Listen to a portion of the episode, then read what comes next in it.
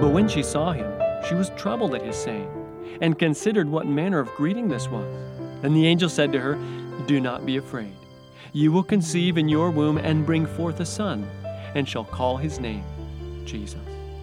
Luke, Luke 1 29 to 31. Hi, it's Nathan, and this is day 26 of 30 days of anticipation.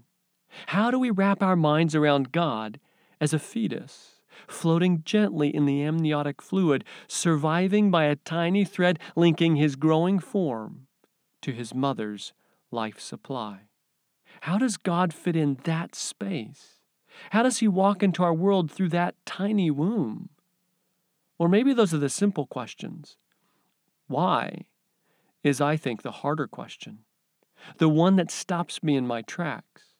What value does he find here to justify such risk and loss and everything else that comes with his journey? Why did he do this for me? Do I really matter that much to him, to God, to the one who made me? Why does my life count at all in his eyes? But it does, and my heart stands gazing in wide mouthed wonder. Really?